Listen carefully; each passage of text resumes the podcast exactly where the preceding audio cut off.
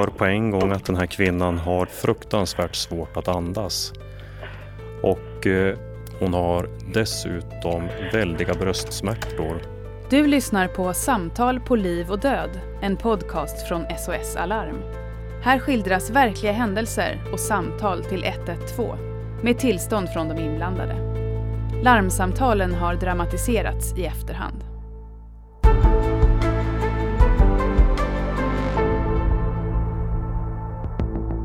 Klockan har kunnat vara runt 8-9 på kvällen ska jag tippa på. Så kommer det in då ett samtal ifrån en kvinna på 112.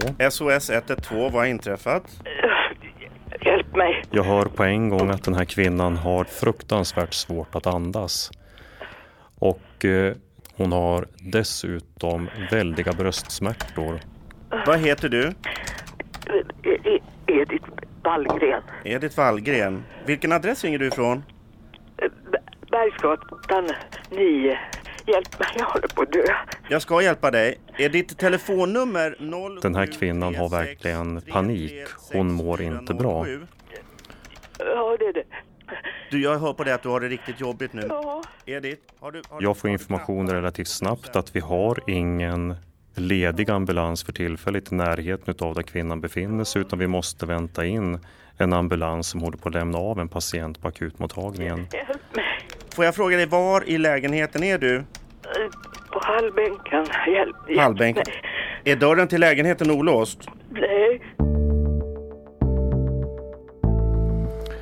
Det kommer fram då i samtalet ganska så omgående efter detta att eh, hennes dörr till lägenheten är låst. Orkar du öppna dörren? Nej, jag orkar, jag orkar inte. Finns det någon som har nyckel till dig? Min dotter. Din dotter, jättebra. Eh, Vet du vad hon har för telefonnummer? Efter många om och men kan man väl nästan säga då för att även fast det kanske inte går så lång tid men det är ju väldigt jobbigt för kvinnan att vänta. Hjälp mig. Jag ska hjälpa dig, Edith. Så fick vi fram ett eh, namn på hennes Är du kvar med dotter. Och tack vare det namnet så kunde min kollega då gå in då och söka då externt på nätet efter hennes telefonnummer. Och vi får tag på henne och det överensstämde dessutom. Edith, är du kvar med mig? Edith, är du där? Ja. Bra. Min kollega försöker få tag på din dotter så att hon ska kunna komma och öppna eh, med sina nycklar. Uh, skynda er. Ja, min kollega ringer nu. Du sköter dig väldigt, väldigt bra Edith. Så att kollegan då pratar då med dottern och förmedlar då informationen till henne om vad som händer. Ambulans kommer möta dig där. Vid, vid, vid porten. Under den här tiden så har jag ju då samtal hela tiden med mamman, eller med kvinnan nu som det gäller. Eh, och berättar vad som händer, att de är på väg dit och informerar henne om vad som händer och sker. Är du där? Uh, ja, det är Bra. Nu har min kollega fått tag på din dotter som är på väg till dig så att hon kan öppna för ambulanspersonalen. Ja, det är sant. Oh, Ja, ja. Men du, du, se till att spara på krafterna. Och sköter- eh, jag hör att hon är lugnare av den biten men samtidigt så är hon så, så pass svårt sjuk att hon har ju liksom svårt att Sitter du på bänken, hallbänken? på något vis förstå det hela. Hon är tacksam över att hon får hjälp men samtidigt så vill man ha hjälp snabbare. Knäpp upp om du har några knappar. Och varje sån här grej som man då kunde informera henne om att den här hjälpen gör vi, det här gör vi nu. Så känner man ju på något vis ändå att hon förstår det och blir lite lugnare.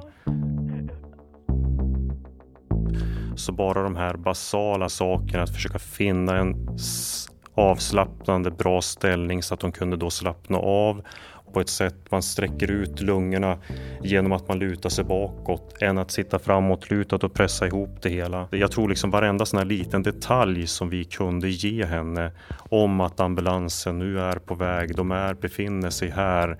Dottern är informerad och hon befinner sig här. Det kommer att ta en stund men att snart är de där och hjälper dig. Du ska få hjälp.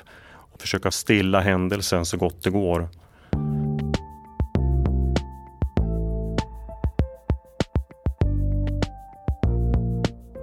Dottern åker dit. Du, Edith, nu hör jag att ambulansen och din dotter är på plats. Det jag fått återberättat i efterhand är att de möttes i stort sett ute på gården, både ambulansen och dottern. Så nu tar de hand om dig. Ja, skynda, skynda. skynda. Eh, ambulanspersonalen kommer in med dottern. Lycka till nu. De hjälper henne och eh, vi lägger ju på vårat samtal. Eh, men sen är det ju så, det ringer på vidare.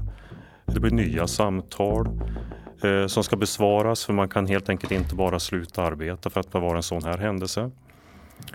Sen så går det en stund. Ambulanspersonalen har varit in med kvinnan på akutmottagningen. De lyfter på luren nere på akutmottagningen och informerar om händelsen. Och eh, det som känns så bra där det är ju liksom att hon hade svarat väldigt bra på deras medicinska behandling.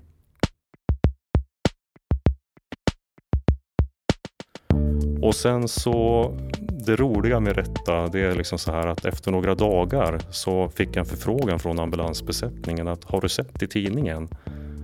Nej, så jag har inte läst. Ja, det finns en Dagens Ros åt dig där. Okej. Okay. Och då känner man liksom att eh, det, det är fantastiskt. Du har lyssnat på Samtal på liv och död, en podcast från SOS Alarm. På sosalarm.se hittar du fler berättelser om hur SOS Alarm verkar för ett tryggare och säkrare Sverige.